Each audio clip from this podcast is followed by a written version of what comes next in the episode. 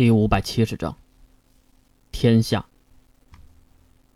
名为天下，不理天下之事；身在天下，未统天下之时。哈哈，竟然马上就答应了，傅晓，你的情报还真是厉害呀！回来的路上，师门大声的夸着傅晓，傅晓也是高兴的大笑着，哈哈，今天我们去喝一顿如何？好啊，士门当然是来者不拒了。呃，女士们呢？关林看了一眼娜娜，娜娜也是点点头。偶尔喝一点儿，也不错的选择，不是吗？哎，好吧。关林也是答应了下来。就这样，几个人在酒店的包房里喝得烂醉如泥，最后都不知道是怎么回房间的。顺便一说。娜娜竟然是最清醒的那一个。至于为什么水兵和关灵都会喝多，估计是因为月归来吧，让他们真心的高兴。然后就是连续几天的吃喝玩乐，几个人在一起欢声笑语，彼此都熟悉了起来，而且还租用了练武场来进行切磋。经过几天的了解，互相都有了羁绊。虽然这都是早早就计划好的，但是傅晓可是真正意义上的好人，而水兵和士门也算是好交之人，所以呢都进行的很顺利。然后就到了预定的日子，几个人吃完了饭，就打算去城外的练武场，可是路上被一拨人给拦住了。来者不善，看着他们的面孔就知道不是来问路的。请问？你们是去练武场的吗？世门走上前来，因为问路的是女孩。啊，是啊，怎么了，小美女？世门还真是不羞不臊的家伙。哦，能带路吗？我们也是去练武场的，不过不认识路。听到这里才发现月竟然弄错了，真的是来问路的。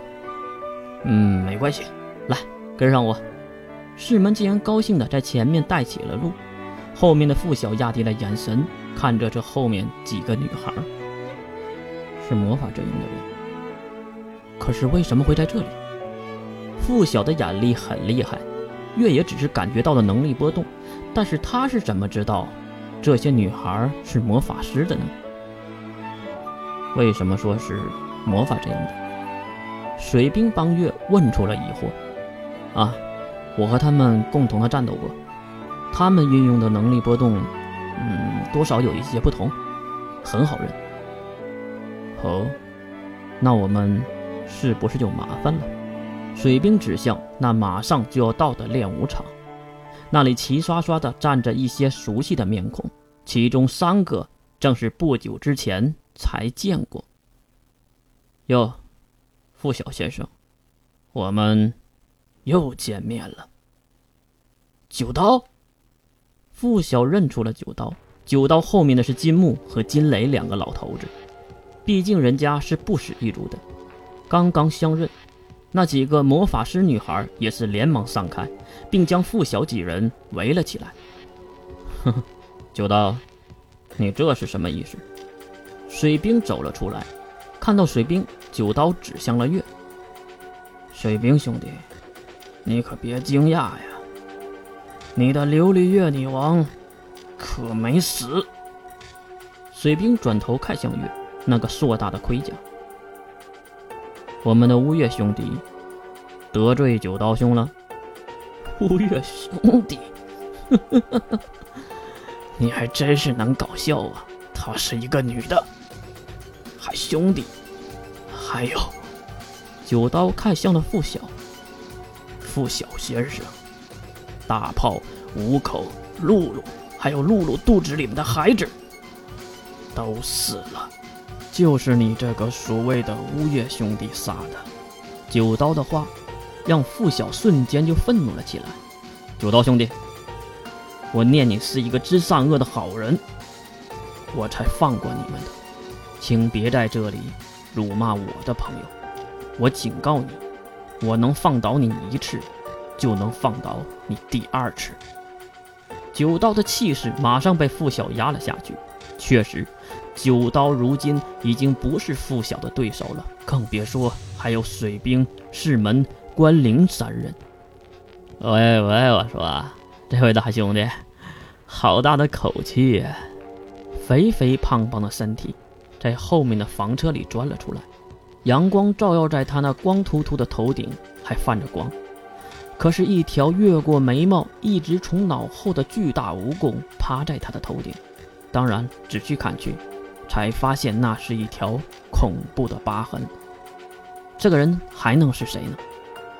在下 S 零二副总指挥逆行者艾略特鹰童，前来迎接琉璃月女王大人。张开双臂的胖子。后面也跟着走出了两个男人，一个戴着黑色环帽，戴着黑色墨镜，身材很是高大，而且健硕，一脸的横肉，穿着黑色的西服，像极了黑帮的范儿。另一个身后背着三把长剑，面无表情，一双死鱼眼，穿着休闲的帽兜服饰，看上去要比西装男要年轻一些。呵 呵，童胖子。你把指定特派部队的九号和十号都叫来了，水兵是上前调侃着：“什么？九号和十号？难道是铁拳和天下两人？”切！被称为天下的年轻男人瞥了一眼付晓，别浪费时间，交出琉璃月。付晓刚要说什么，关灵走了上来。S 零二的人都喜欢用嘴打架吗？哼，臭女人！一道闪影，天下原地消失。一旁的士门也是连忙冲了上去。紧接着，一道血光在士门的手臂上面飞出，原来是士门抱住了关灵，跳了回来。好快！付晓惊讶地看着那已经到达关灵位置的天下。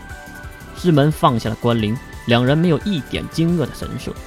越看过去，感觉这几年他们三人组。成长了很多。水兵，我们一起上！关灵发话，水兵马上冲了上去。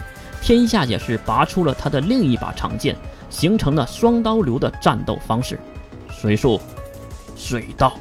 跑过去的水兵试探性的丢出了两道水波纹，那波纹又薄又短，但是速度却非常的快。